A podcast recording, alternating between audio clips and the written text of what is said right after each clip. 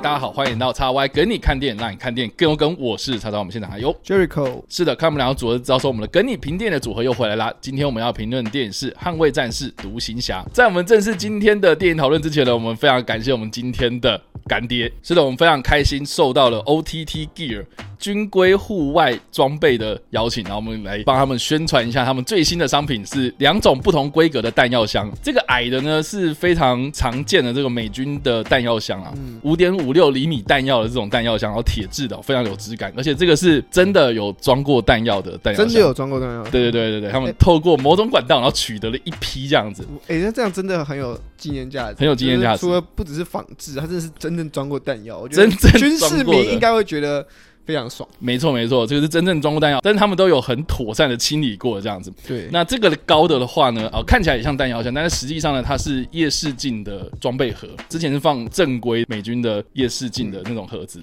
那里面呢，它还会有这种海绵啊护垫。就算是你家里没有夜视镜，我觉得这个东西啊，你拿出去，比如说你野餐，然后带个2瓶红酒，非常刚好。或者带什么气泡水，用玻璃罐，你怕会撞到，然后你又希望你拿的时候不想要提在手上2罐，看起来很丑，你想要有。对，然后或是你喜欢军工风格的人，让你提一个进去看，我就绝对杀翻全场。对啊，这户外的感觉就是非常的有那种 feel 啊，而且你想想看哦，它原本是装夜视镜的，所以你装什么玻璃啊什么的，它就不会破，你懂吗？因为它真的是防撞、防震啊，甚至是防水哦，其实都可以做到非常好的效果。这样，所以呢，大家如果对这两个产品有兴趣的话，可以参考我们的文字说明，我们都会放购买链接，可以直接到他们的官网去选购。那当然呢，他们的脸书粉丝团啊，或者他们的 IG 呢，都会定期的曝光一些相关的商品文章，然后或是呢，他们也会分享一些我觉得蛮生活化的啊。或是一些你对军事有兴趣的朋友呢，有一些知识的文章都可以做参考。好啦，我们今天既然就是要聊到的是《捍卫战士》独行侠，那我是觉得啦，蛮有趣，就是说呢，这部片我记得我们在2年前报新闻的时候，其实就已经报道了。对，而且我们那个时候就有讲说，汤姆克鲁斯准备要拍《捍卫战士2》，而且这个续集，我们那时候就会很好奇，就说到底要怎么样延续下去。我记得那时候讨论的超级冷清，对，因为大家都觉得说，第一是在这个时代，现在的一些，比方说新的观众，新的观众可能没有看过汤姆克鲁斯的这部作品，对，然后再来是老的观众看过人会觉得说，那部作品其实已经算是蛮完整的一部作品，然后也看不出来，如果你真的要硬要拍续集，可以怎么走？所以当下我们听到的时候想说，奇怪，怎么又会在这个时间点，然后说要拍续集，然后如果有看过前面的第一集的人，应该也都知道说，其实那个故事当下对我们这些人来说是很难想象它会怎么去发展的。对，而且我觉得更有趣就是说呢，这部片应该要在2年前就应该要上映，对，一直延到今年好不容易要上了，然后结果我觉得更有趣就是说呢，因为一开始就是说他定在2年前的那个档期嘛，我那个时候就找了2位的朋友，然后做了2集节目嘛，然后是讨论第1集的，那个的触及率真的是低到惊人，是不是？我真的觉得不管是首播的那个观看次数，或是事后的那个观看次数，基本上我觉得就是大家都不 care， 就老电影嘛，不 care 就听过或是看过，想说就是那个样子，然后也不会想要在这个时间再把它挖出来，重新认识一下这部作品。我就想说，既然第2集要上，然后我觉得来讨论第1集，然后或许可以达到一点点风潮，因为毕竟续集嘛，就一定要先看一下第1集到底在演什么样。所以那时候就想说，那或许可以打打看，结果没想到。扑了空，然后扑到这个2年之后呢，我觉得他在社群媒体上面了，我觉得近几天真的是爆炸性的成长，对，夸张，好有感哦，超夸张。你知道，因为我近期不是都会写那种无雷推荐，就是行前通知这样吗？对，他这次数据给我标到，我是没看错，他是说是那个位数哈，25万人点阅触及，是不是你今年算前几？对。印象深刻的一个爆量，对，我虽然之前有100万啊，但是你想看那个，比如说什么萨满啦，或是咒啊这种，就是讨论度很明显，大家都是对这部片事前啊或是事后一直都有在讨论了嘛。对啦，结果这部是这部真的很出乎我们的意料，我不得不说，就是口碑当然在国外已经先传开来，然后我们也当然有得知说它的口碑在。北美是非常好的，然后直到台湾之后，我们想说台湾可不可以跟上这个风潮？因为想说，因为毕竟XXY刚有讲嘛，2年前做那个影片，对啊，好像没有什么人在乎这部作品，好像大家对于汤姆克鲁斯就是不可能的任务，对，其他东西好像就不太 care。但没想到上映之后，慢慢慢的，很多影评人或很多观众忠实粉丝看完说很喜欢之后整个散开来。对，而且我们这支影片在录影的当下是首周末嘛，然后礼拜天的时候，所以它礼拜三上映啊，所以已经经过了4天的发酵了。对，4天，光4天就有25万触及哦，真的是我觉得很扯啊，我真的觉得我是真的是有感，而且持续上升中哦。我觉得下个礼拜搞不好还有机会再冲一波，因为毕竟第一个礼拜大家就是一般观众可能就是观望，看到大家在讨论，然后可能错过6日看的机会，那可能就会选择在下个礼拜的时间。是啊，是啊，是啊，所以我就觉得哦，他的讨论度啊，我其实瞬间觉得哦，大家真的是很。汤姆克鲁斯真的是魅力不减啊不是我只是觉得怎么突然多出那么多就是举手一直喊说我是捍卫战士迷的那种人啊，我觉得搞不好那些人都是就是想说第一集他很喜欢，但他是想说好像台湾没什么人听过，然后也不敢讲，或是觉得说啊续集电影嘛，现在续集电影的风潮就是只要拍续集就会烂掉，因为时隔越久烂的机会越高嘛但是我发现这些人发现续集拍得很好，然后觉得很开心可以跟大家续的时候，其实我有看过第一集 OK， 像那时候很多人都把他的外套搬出来了嘛，啊是啊，我觉得就是这个时候终于让大家唤醒之前的记忆。对，就是预告片的争议嘛，好，但是 anyway 不管怎么样啦，我们这支影片呢还是一样会先就无雷的部分来做分享哦，就是我们看完之后的初步想法跟感觉。那接下来呢，我们还会有爆雷的部分啊，那所以一开始呢，我们就先从无雷的部分先开始做分享好了。那这次就先我来了。好，其实这部片呢，在一开始我们刚刚有讲到嘛，就是说外媒的评价非常非常高。哦，就是它解禁的时候呢，其实在上映的前1周我们就已经知道这个消息了，所以我们就非常期待说这部片它到底会有什么样的表现。而且我觉得过去也有蛮多的作品都有这样，就是外媒先传爆好评，爆好或爆，对对，都是爆好评，然后结果我们看的时候就觉得对，然后还是一样，就是会有坏有好的评价这样子。对对，所以我觉得这一次好，我就要看看到底有多好。结果我真的觉得啊，这个真的是。果然要亲眼见证这个奇迹啊，你懂吗？对对，就是这部片我真的是能够感受到，就是说它在第一集的那种魅力哦，这次又透过更新的电影技术啊，哦，或是这种更多的这些新的角色，然后新的故事，然后新的剧情的编排，然后新的这种空战场景哦，我觉得它达到了一个就是在情怀还有创新之间的一个很好的平衡。所以我觉得它这部片啊，哦，它被视为是。近期最好的那种老 IP 事隔很久然后做续作的一个典范，一个很好的一个模范摆在那里，然后之后大家如果要这样操作的话就是学它就对了，就是这样子这样做就对了。我是觉得他这样做啊，就是你一方面保有了旧有的老影迷的他们的那种情怀嘛，然后就是他们看到那个衣服就很感动，看到飞机飞在天空中啊，就是很感动，然后看到那首歌出现哦，就很感动，然后看到那些角色跟角色之间的那种互动啊，其实就很感动。那新的观众他们就算是没有看过第一集，他们其实也是能够感受到，就是说啊，军人啊，同袍情谊啊等等的这样子。所以我觉得在那种观众的情绪上的拿捏，我觉得这部片它真的是完完全全能够掌握的非常的。清楚，我是觉得说你不用刻意的去就是说什么你要去迎合谁谁谁，或者是说你要去顾虑这个顾虑那个。我觉得把一个故事讲好，然后做到就是说娱乐的享受啦，然后还有你的这个剧情啊，你不要给我太打马虎眼嘛，你就是说好一个故事就对了这样子。我觉得这样子的表现就已经很出色了这样。所以如果1到5分要我评分的话，我觉得这部片呢我会给到 4.5 分。OK， 对，然后当然还是有一些缺点在，等一下我们可以好好来聊一下剧情的部分。那 Jericho 呢？好，其实我在看这一部的当下的时候，因为毕竟前面已经刚插到讲过，外媒的评价很好，那你多少会有点心理期待感，期待就想说他到底会多么完整，怎么都会颠覆我们原本对他的印象或对他们的那种想象。但其实在看的过程中，我就觉得说这部电影确实做到的是，你在看画面的时候，你会觉得你是不是在看之前那个版本。OK， 那你会觉得说，他真的很仿旧，然后他真的虽然科技进步了，虽然故事内容好像已经不像背景时代，也不像过往那样子，但是看得出来他走的那个风格啊，怎么样都还是蛮 follow 原先的版本。所以这样一些老影迷在看的时候，不会觉得说，哦，你好像是为了要跟世代接轨，你改了很多东西，你变成一个很创新的东西，好像为了要可以去拥抱新的观众。我觉得这点他也有做到，可是他做到的事情就是新旧结合的一个完美的典范。他不会让你说什么，我就是要。讨好老影迷，我就是要卖情怀卖到爆，或是我就是要不顾这些情怀，我就是要去拥抱新观众，让我们可以继续做可能下一集做更多相关的东西下去。我觉得这点是他做的蛮好的点，他不会刻意的去倾向哪一边。所以在看的过程中，如果你看过手机，你就会觉得说，对，我知道你一定会卖情怀，可是在这过程中，我又感受到你不只是卖情怀，你又给我一些新的故事、新的角色，然后让我觉得说，其实好像这个系列如果。真的走向比如说他可能又创了新的外传电影或什么之类的，好像真的是有这可能性的，好像是这个 IP 是真的可以建立起来，好像跟我想象中只有汤姆克鲁斯撑场的那种感觉是不一样的。然后这部作品也颠覆了蛮近期汤姆克鲁斯的作品，我觉得因为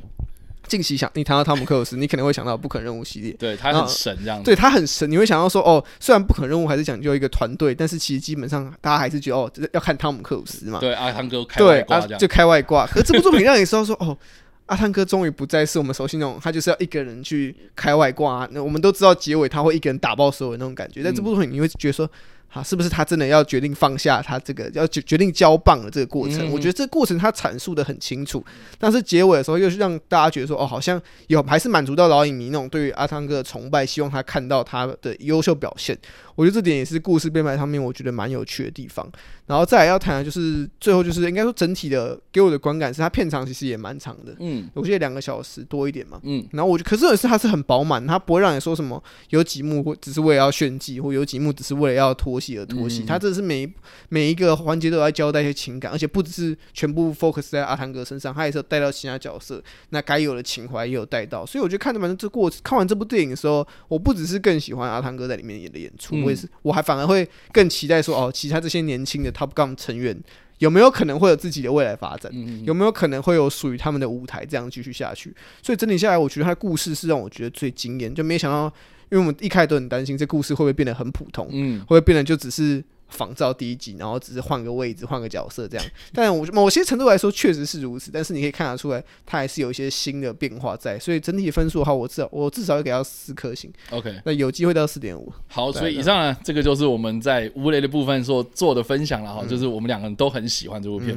那等一下呢我们就会讨论到剧情，也就是会爆雷，所以你还没有看过的朋友们请你们斟酌。然后我觉得在进入我们的讨论剧情的时候呢，我给的第一个意见嘛，我就觉得那些重度的军事迷们真的要放下一些他们对于这种要求军事精准度的那种要求，我觉得这个多少都要啦，因为毕竟好莱坞它还是一部好莱坞娱乐电影，追求娱乐的东西，其实有时候娱乐上面还是要稍微去放下一些比较坚持的一些要求，你不要要去说什么你这个东西怎么不符合现实啊怎么样，但当然我觉得有时候他们如果是为了娱乐度做取舍的话，可以稍微做一些退让。是啦，对啊，尤其是我觉得第一集其实就已经看得出来了啊，对啊，光一个什么米格28这种虚构的东西就已经变成好莱坞的笑话这样子，或是 F-14 啊，然后要在这个空中跟那些米格机缠斗等等，然后但是就现实生活来看的话，我觉得我们的这个非常现代的战机的时候，他们已经要求这种视距外的作战了嘛，所以就是你已经没有看到敌机的状态之下，然后或是你根本看不到敌机的时候呢，你就可能会被干掉，或是你已经干掉人家了。对，基本上就是不可能有那种双方见到面才可以打架的过程，对对对，那种近战的缠斗什么的那种东西，其实在现实生活中已经现代的战争其实已经很少见了。对，所以你说那个什么第五代战机嘛，因为它里面其实很明显那个就是苏凯57嘛。对，然后但是它里面就是会说什么敌国第五代战机某国什么之类的，就是他不会去指明说是对抗谁谁谁嘛。那我觉得第一集也是一样嘛，就是说他会去避开这个比较就把这件事情对政治的东西把它模糊一点这样子，但是他主要还是聚焦在这些飞行员的生活上。所以我自己是觉得你要求这些军事的精准度，我觉得或许可以去要求说比如说F-18 你不要说成是 F-14 啊，对啊，就是最基本的东西你就是做得到就 OK 了这样子。那所以你要说那些细节什么的，我觉得我或许啦，我们之后可以再找一些军事专家，然后坐在这边，然后跟我们一起来讨论一些可能比较吹毛求疵的地方。可是我们今天就这个剧情来说的话，我自己是觉得，如果当然就是电影来说的话，它就是追求娱乐性嘛，所以我还是比较希望说你能不能把一个故事给说的流畅，然后里面的这些元素啊，你们运用得当啊，然后角色你们搭配的很好，我觉得基本上这个是我觉得在看整体的执行度上面来说的话，是一个比较要求的一个重点这样。所以我是觉得说他们这次最多人讨论一定都是说什么空战很爽对，我觉得确实空战场面真的是做到一个我觉得娱乐性超高，而且我觉得现代的战争或是现在你也很少看到战斗机的那种主题的电影这样，所以我觉得这一次的这个独行侠的表现，我觉得就是很精彩了，真的很精彩，很叹为观止这样。对，我觉得空战场面这边额外提点就是。近几年空战我觉得一直都被避免去拍摄，就是很能怕说就真的很难呈现，我不得不说，因为空战两台飞机在那边互相抗衡的过程，你从视觉上面可能观众比较难去感受到那个热血，感受到那个紧张感。可是我觉得这一次导演透过的是不只是两台战机可能对战的过程，而且加上是他们训练的时候有时候会用一些剪辑嘛，对，就是快速的剪辑说可能当下那些空军里面一些里面的成员当下的可能每个人有自己的职责嘛，有人要负责驾驶，有人要负责去观察敌机位置，然后快速的那些台词交流的过程，你会知道感受到他们真的很紧张，你会感受到说这个人就是要负责快点把那个敌人找出来，可是他现在找不到，那他现在怎么办？他自己也很慌张，他就会开始可能左顾右盼啊，很希望可以快速帮这个驾驶找到敌人到底在哪里，我们要怎么去避难的过程。我觉得这点是空战电影很容易会去避免拍摄掉这一块。对，但他这次就是有很多这一块这个东西，飞行员的心理状态啊，就是当下找不到敌人或者敌人已经锁定你了，你要怎么样去应对这个东西？我觉得还是回归到人身上。我觉得这集做的蛮到位的。对，所以你知道我以前很讨厌看一些军事电影，他们会把一些可能我觉得明明就不可能存在的东西给影像化。比如说这部片里面啊，它里面也有啊，像这个他们在出任务的时候不是说什么我们要模拟那个战机的那个路线，所以他们就会故意去弄出一个 3D 投影的一个什么一个图，然后飞机飞到哪里，然后或是说那个我们的教官然后这个已经被我革职啦，现在我是教官，对不对？然后中间就是说突然汤姆克鲁斯突然架了一台战机，然后出现在他们那个屏幕上面闯进去这样，然后心想说现实生活中会有这种东西吗？不是，这是很扯啦。对啊，这种影像化的东西，我觉得目前的科技应该是不会达到这样的一个效果啦，就是即时性的啊，然后跟你讲说哪里呢，顶多什么卫星照片、卫星图片吧，对啊，可能口头讲述说我们该怎么做，对对对，或者无线电通讯啊等等的，我觉得那个这个比较贴近写实啦。但是有那个什么 3D 模拟，然后又有那个飞弹的那个 3D 模组什么的，我自己是觉得那个就太扯这样。因为以前我看这种科幻电影或是军事电影的时候，我觉得他们就是为了要让观众能够理解说现在到底 what happened 这样，对，所以才会去用这种比较图像化的方式去呈现。那但是我觉得这一次我就不会去挑剔它，为什么？就是因为它是完美的去贴合这个剧情发生的当下到底在做什么事情嘛。对，所以你会把那个情绪给跟着那个画面就是跟着它一起紧张，你会担心说那个汤姆克鲁斯他会不会驾驶的失败啊，或者怎么样，就是他是为了要让观众了解说其实这过程是怎么样，因为毕竟他用口头讲，我相信很多观众会可能没办法到底理解说到底有多危险。对对对对对，所以我自己是觉得这一次的空战场景啊，真的是大家找一间这个 IMAX， 然后视觉效果或者那种声光效果、音响效果给它开到顶级的那种电影院，我觉得是我真的是觉得这部片真的就像汤姆克鲁斯讲啊，就是说这部片它就是因应戏院而生的电影这样。对，我觉得这部真的就是，当然你还是有机会可能在一两个月后在串流上面看到，但可以保证的是你绝对没办法体验到大荧幕带给你那种快感跟爽感。对啊， Jericho 你是看 IMAX 吗？我不是，我是一般的大荧幕。 OK， 我连看一般大荧幕我都觉得说好像有点可惜，就是有点可惜。但是我就很推荐说大家如果真的想要体验最高规格，或是你真的是等这部片等很久，你想要一次冲到满配的话，真的是就去冲 IMAX。 对，因为我看 IMAX 的时候我真的觉得太爽了，因为它有些镜头并不是IMAX 的镜头也很明显，所以当那个镜头压到就是变成宽荧幕的时候，你就会对对，这个时候就已经切换。但是它在空中的那些战斗的场面，那基本上就是 IMAX 完完全全满版的画面，很爽，超爽，超爽，真是超爽，真的，好不好？我已经讲那么多了。对，我觉得就娱乐效果来说的话，这部片一定都是每个人都很欧露的，就是每个人都没有，我至少我现在没有听到有人说什么很无聊，不够爽什么的。我甚至还有听到，就是那个有人说他去看电影的时候，那个戏院的刚刚好就在汤姆克鲁斯飞进峡谷的那一刻，然后那个设备突然没有声音，这样哇，就是对设备出问题，然后他觉得很干，然后事后戏院就陪他们就是兑换票这样子，对。可是他就说那个情绪当下就已经被打断这样。对，我觉得这一定会，他说少了10分钟的音效这样。我觉得这就是证明说这部电影其实真的每一刻都扣得很紧啦。我们对不要说什么你可以有一刻可以放松，我觉得每一刻即使是角色之间在对话，对你也会觉得很有趣。没错。那另外，我觉得就我们刚撇开那个娱乐效果这部分啊，我觉得大家都有目共睹嘛。那我觉得这部片的剧情上面的话，我觉得也是非常的有趣哦，因为其实它的架构，你仔细看，它其实跟第一集没有差太多。对，只是角色就是换人换名字。对，而且我觉得第一集蛮有趣，就是说呢，因为它都是集中在 Top Gun， 就是这个美国海军战斗机武器学校的这一个训练机构里面，对，哦，对，就是一群精英中的精英，然后被送到那边去受训，然后中间他们发生的一些过程，然后之后呢，他们回到原本的单位之后呢，然后进行战斗这样子，哦，所以我觉得他就是在一个team building 啊，就是团队合作建立的一个过程这样。对，那这一集你如果要全部又在一样，就是大家一起然后去 Top Gun 这个学校里面，然后去做受训啊，然后再出来，我觉得那个就太雷同了。嗯，所以他这次就是做的就是说，哦，那这一群人都是从 Top Gun 里面出来的，嗯，然后我们今天要去执行一个特殊任务，嗯，啊，这个特殊任务要攻击谁，他也没有讲清楚，但是我们就是有个目标在，我们要去完成这件事情，嗯，所以才让汤姆克鲁斯出来，就是说你去训练这一群年轻的飞官这样子，对啊，所以我就觉得说，哎，你要说故事的架构其实很雷同，可是他又有做一些创新跟改编，嗯，哦，我觉得这一点是我觉得还蛮厉害的地方，就是你仔细想想，你就觉得说，啊，看，真的有一点点像，可是好像又有点不像，对，你就看得出来有些他们相处的过程啊，或是角色之间的那种定位关系、角色设计，其实跟之前那集很像。对啊，其实就是独行侠跟冰人他们当初的那个感觉，只是角色互换，就等于是攻击这次跟刽子手嘛。对啊，对啊，然后甚至是我觉得这一次他还加入了一些可能女性的角色，对啊，我觉得有一点点刻意，比如说亚裔的角色也有在里面，啊，有，对，但是他镜头很少。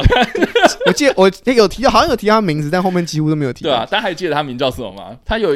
刻意要去做一些种族多元的部分，啊，对啦，对，可是他也没有刻意要去强调这件事情啊。我觉得就是顺顺把它讲完，我觉得你不用去特别强调这个东西。对啊，我觉得他就是用很到位，说该有的也有，但是就是还是照了剧情的核心去发展。对，但是我觉得这个故事的核心呢，它还是回归到飞行员身上。嗯，就说因为其实我们都知道，说我们近期很多的国家都在发展无人机，对啊，甚至现在比如说乌俄战争啊，很多的这个无人机的技术或者画面都会流出。所以其实很多的国家他们已经倾向说我们要精兵政策嘛，哦，就是说真正的人员死伤我们就是尽量的去避免，所以我们会派这种无人机的这样子去作战。那其实大家有没有想过一个问题，就是说好，我们就全部都无人机啊，这个飞机也是无人机，然后陆军可能会有那种无人载具嘛，啊，或者是什么无人的东西啊，甚至海军有无人船啊，这些东西都朝无人的技术去发展这样子。那未来的战争我们都可想而知，也有可能都是在那种按钮之间完成的这样子，很多人是这样讲嘛。那真正的战士军人那他们何去何从？就是说他们很容易会被取代。对啊，对啊，那飞行员好吧，我们就讲飞行员好，飞行员会被无人机取代吗？因为这部片其实一开始就已经有稍微就有提到这个议题。对对对，就是汤姆克鲁斯他饰演的那个独行侠，他去后来当试飞员嘛，对，可试飞员你知道，试飞员其实也是很贵的啦。然后他们开发这种新的飞机，其实也是很贵的嘛。可是他很容易的就会被这种无人机的计划所取代。然后你看那个里面艾德哈里斯那个将军，他其实就是要来省预算的嘛，就是说，你现在看你的成果如何啊？如果不要的话，我就是要发展无人机的这个东西要 cancel 掉，这样，对吧？那其实很明显，他就是在讲说这个飞行员的本质到底是什么啦。所以我觉得，他这一次的这个任务啊，其实也是有刻意的安排啊，就说好，你那个山谷里面飞弹定位定不到嘛，然后那个旁边有那个防空设施所以呢，我们这个一定要派人开着飞机，然后去里面轰炸，然后执行这个危险的任务这样子。这个是可能我们无人的技术啦，或是现在的那些精准打击的技术是做不到的所以我觉得他那个设计其实就是已经把这个的条件都已经设定好，他其实就是要让飞行员去展现他所谓存在的价值，这样子。对，为什么需要飞行员这样？对啊，对啊，对啊，对啊。所以我是觉得说，这部片也是为什么汤姆克鲁斯这么的坚持说，他要这些演员就是实际去感受那些局里啊，实际去操作这些飞机。而且我觉得最可怕的就是说，干，他还真的会开这样子。对，还真的会开。对，所以对我觉得汤姆克鲁斯他去坚持这个部分，我觉得这个是现在很少电影会见到的一个，我觉得很难得的一件事，就是他幕前幕后其实都很有故事，我觉得都很有意义，这样子。对，应该说现在的电影可能讲求，或现在演员讲，因为毕竟好莱坞产业现在非常发达，有要求的原因，第一个是快，你不可能为了拍一部电影，然后真的让一个演员花好几年时间去准备这些东西，对于片商来说，这是在浪费时间。其实可以跟大家分享，就是说第一集他们在拍航空母舰开头的那一段，当时的东尼史考特他就是确实去借了航空母舰来拍，然后当时的美国海军就跟他们收1小时$7800的费用。你想拍片要拍多少天？对啊，所以其实你想想看就是光那个片头，东尼史考特在当时他就是为了要去呈现这些忠实呈现的那种画面感，对，这些军人的的这种真实的画面这样子，所以现在呢，我觉得现在如果你要去借或是啊，其实也是很可以啦。我觉得是，老实说，我不觉得现在办不到那个程度，就是我相信可能现在更容易去借，可是在于片商他们可能考量到的是，我今天要花这么大的成本，如果我绿 key 可以直接 key 掉过去的话，是不是可以比较省事？而且你想想看，那个他们真的有实际上要去这个飞到天空上，然后去取这些景嘛？我觉得其实也不用嘛，然后我觉得甚至是啊哈，这些飞行员、这些演员们，他们真的飞在这些峡谷之间，那是有多危险的事情，对啊，真的很危险。而且我觉得他也很明显，他是要去呈现那个速度感啊，因为如果你背景全部都是蓝天啊，没有云，啊，不会动啊，你就会觉得就是好像慢慢的这样，就慢慢的，对对对，所以那个飞在峡谷之间，那个你为什么看起来很紧张哦？其实就是你会担心说他会不会撞到或干嘛的，所以提升的那个情绪这样子。可是这个东西也是可以在绿幕里面，其实也是办得到，然后说现在科技也是可以做到这些事情。你想想看那个什么你看诺南嘛，诺南对啊对啊，你看他去拍那个星际效应的时候，你觉得他真的有可能把一个太空船飞到太空上面？他就用那种大投影嘛，或是那个曼达洛人最近也是啊，就是用那种大型投影，然后去呈现那个飞机里面状况，然后去外面的东西你不用去实景，就是去投影出来就够了。对，基本上你要有那个，你只要有素材就可以把它投影出来。对啊，所以我觉得他也可以这样搞啊。可是你像看那些飞机里面的那些演员他面目狰狞到就是可以感受到那个居意，就是实际上他们去感受到这件事情嘛。然后我觉得那个的表情是装不出来的。对啊，我觉得甚至我有在怀疑是不是那个 payback 他真的会昏过去啊？真的有昏过去？我在想说他是不是真的昏过去，还是他我不知道啦，我不知道。但是实际上，对啊，确实你在承受G力的时候会昏过去这样子。所以我就觉得说，你看那些飞行员真正在那个飞机里面座舱里面所面临到的一些身体或者心理上面的那些挑战，我觉得这些东西都是这部片里面我觉得很难得的一件事情，这样。对，我觉得应该说现在很少有电影会这么要求所有的细节。对啊，我觉得细节就算了，而是汤姆克鲁斯本人又是这么要求一个需要亲自去体验一些电影环节的人。那你要想，现在电影虽然这种类型电影非常多种，然后你要说娱乐电影，然后说什么战争电影，其实还是很多人都在拍，可是可以到这么拟真，然后这么的让大家看完之后会真的很有感觉的电影真的越来越少。那我觉得这部电影另外也是凸显的，就是真的电影就是好莱坞电影圈还是要有一个汤姆克鲁斯这样的人存在，对，就是坚持要有这样的效果的人存在，即使就是可能演员或是工作人员会受到很大的压力，毕竟这种事情如果出错了，就是可能光是钱的部分就要赔很多钱嘛。是啊，然后或是演员如果真的在过程中有什么生命的一些安危，当然是制片方也不想要去承担这些责任，对对对对对，所以也能理解为什么汤姆克鲁斯可能陆续这几年在监制很多作品的过程会这么的精神大，或是这么的压力很大，因为毕竟你要处理的是不是只是把片拍好，而是你要处理的是现场所有人的生命安全。是啊，是啊，是啊，所以这个也是凸显的，就是好莱坞近期啦，我觉得那种特效电影啊，或者娱乐电影啊，他们我觉得某种困境，就是说你要在这个预算跟娱乐效果，或是在这个观众的期待程度上面，然后取得一些平衡啊。我觉得他们顾虑的事情越来越多，这样，所以我觉得反而是，你把这个故事说好，我觉得就像是《独行侠》这部片一样，你就是把一些元素给弄到位，你去有效的去运用它，而不是说我就丢给你，然后就是很不负责任把它拍完了。对，我觉得有没有爱，其实观众都看得出来这样子。对啊，我觉得如果你真的要，你真的，我相信捍卫战士，如果你真的要拍一个比较快速、比较简单的方式去处理掉这个剧本，还是会有一定的程度的粉丝会看，因为毕竟大家对于第一集的那种热爱啊，很多忠实粉丝一定会支持。可是对于一个 IP， 对于一个这个系列，如果你想要长时间发展，或是你希望可以让大家记住的话，认真还是最重要的。我觉得这部作品就很明显的嘛，就是连那些可能在第一集，其实这次新的演员们进来，你会看得出来，他们其实也是很渴望可以在这个 IP 里面扮演好自己的角色，让大家让这个 IP 的粉丝可以认同他们，就可以认同他们出现在这个世界观里面。是的，所以以上的这个就是我们讨论到我们喜欢这部片的部分啊。对啊，那我必须讲，我觉得这部片最后面啊，看到中间有一段就是这个预告片其实也有看到，就是说有一架飞机砸了这样子，啊，那个就是汤姆克鲁斯的飞机，然后接下来呢，我就想说，该不会要演冲出封锁线了嘛？欧文威尔森上身嘛？应该是说，我觉得前面他在讲说那个军营里面有 F-14 的时候，我就觉得有点不太对劲了。哦，对，你觉得不对哦？你提这个，我觉得你在提这个，你该不会等一下要去开它？果然啊！天哪，我在想说，哦，天哪，你果然就是被我料中，他是会用这样的方式，然后而且我觉得最后面真的是，我觉得后面还是有点扯的，后面就有点回到好莱坞那种很浮夸的剧本啦。对，就是哦，就是两个人都被炸，然后两个人都没死，然后没死就算了，还抢了一台 F-14， 然后还用 F-14 来跟别人对抗，然后还成功赢了，然后还成功活下来了。而且我觉得这一段很明显，他就服务老粉丝啊。对，我觉得就是你看过前面就觉得哦很嗨，可是对于 你理性，你想一下这一切合不合理，就是就觉得不对、欸，这些。哦，这里就这么巧有一台 F-14， 然后你就这么巧，你们真的发动，然后真的飞起来，而且你们就这么巧，就是飞机坠落在那台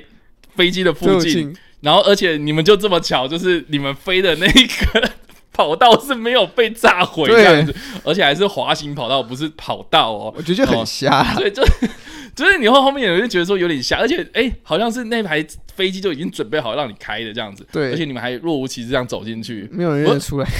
对，而且我是觉得蛮好笑，就是他中间有自嘲嘛，就说：“哎、欸，我们真的要弄走了吗？”没有，跑起来，跑起来的这样子。我是觉得，干，你们也知道说这件事情有多荒谬。对啊，就是这个东西，就当然就还提到好莱坞电影还是会有一些把它夸大啊什么。所以如果你像是我们刚刚这样，你是一个很震惊，你真的想要分析每一个的合理性，这部电影还是有它就是荒谬的地方存在，或是比较脱离现实的地方存在，但是因为它是为了电影的需求，为了要后面可以更高潮迭起一点的安排，就是还是可以接受这些安排啦。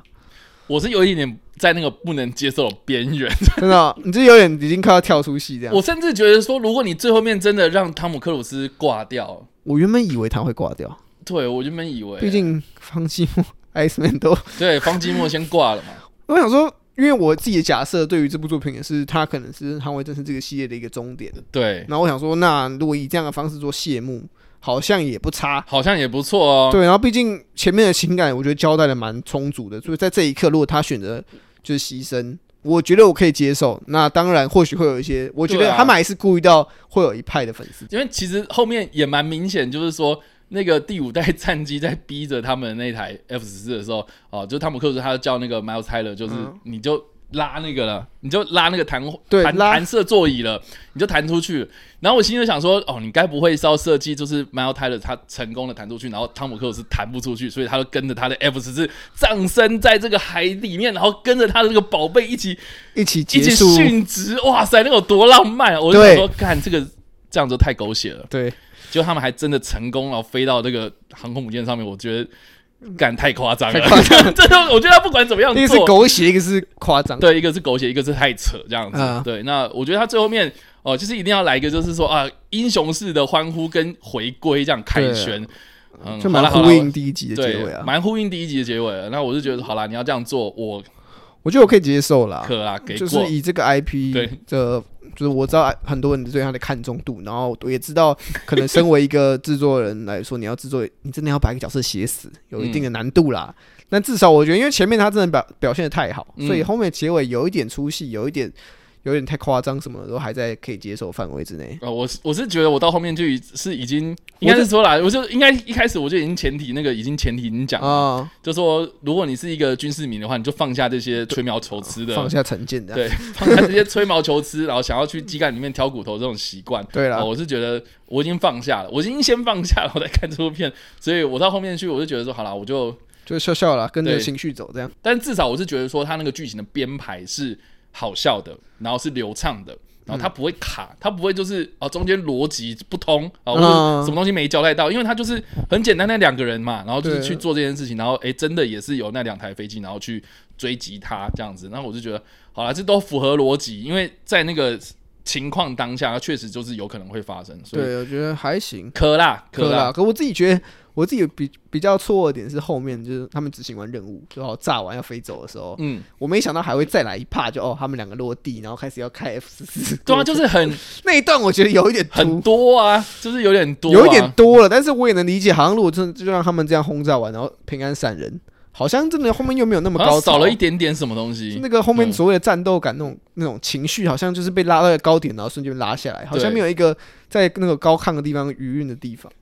的一些时刻，那我也能理解说，好啦，你可能真的就是希望大家可以在最后一刻爽一下，所以安排一个这样的一个场景，然后让角色露露脸这样。又是那种影迷都很期待可以看到 F-14 在飞在空中。对对，我是觉得好啦，可以啦，可以啦，我可以接受了。就是所以这个也是为什么我会讲说他在情怀还有创新上面，然后取得一个比较好的平衡。嗯，我们不能说。哦，就是说什么啊？你情怀为重嘛，哈，这部片就是卖情怀啊，它就是老 IP 啊，你怎么可以不顾虑这些老影迷呢？有啦，他有顾虑到，甚至还让 F-14 飞上天。对，我觉得够啦，这已经很充足，几乎你第一集面的梗、经典画面都提到了。对啊，你看从夹克那一刻开始，我相信很多老影迷就已经开始在就满意了，就已经觉得太棒了，就湿了。我说眼眶湿了，对对对啊。然后甚至你看中间，然后很明显他自己第一集他打沙滩排球，他就是打。沙滩橄榄球，先换橄榄球，对，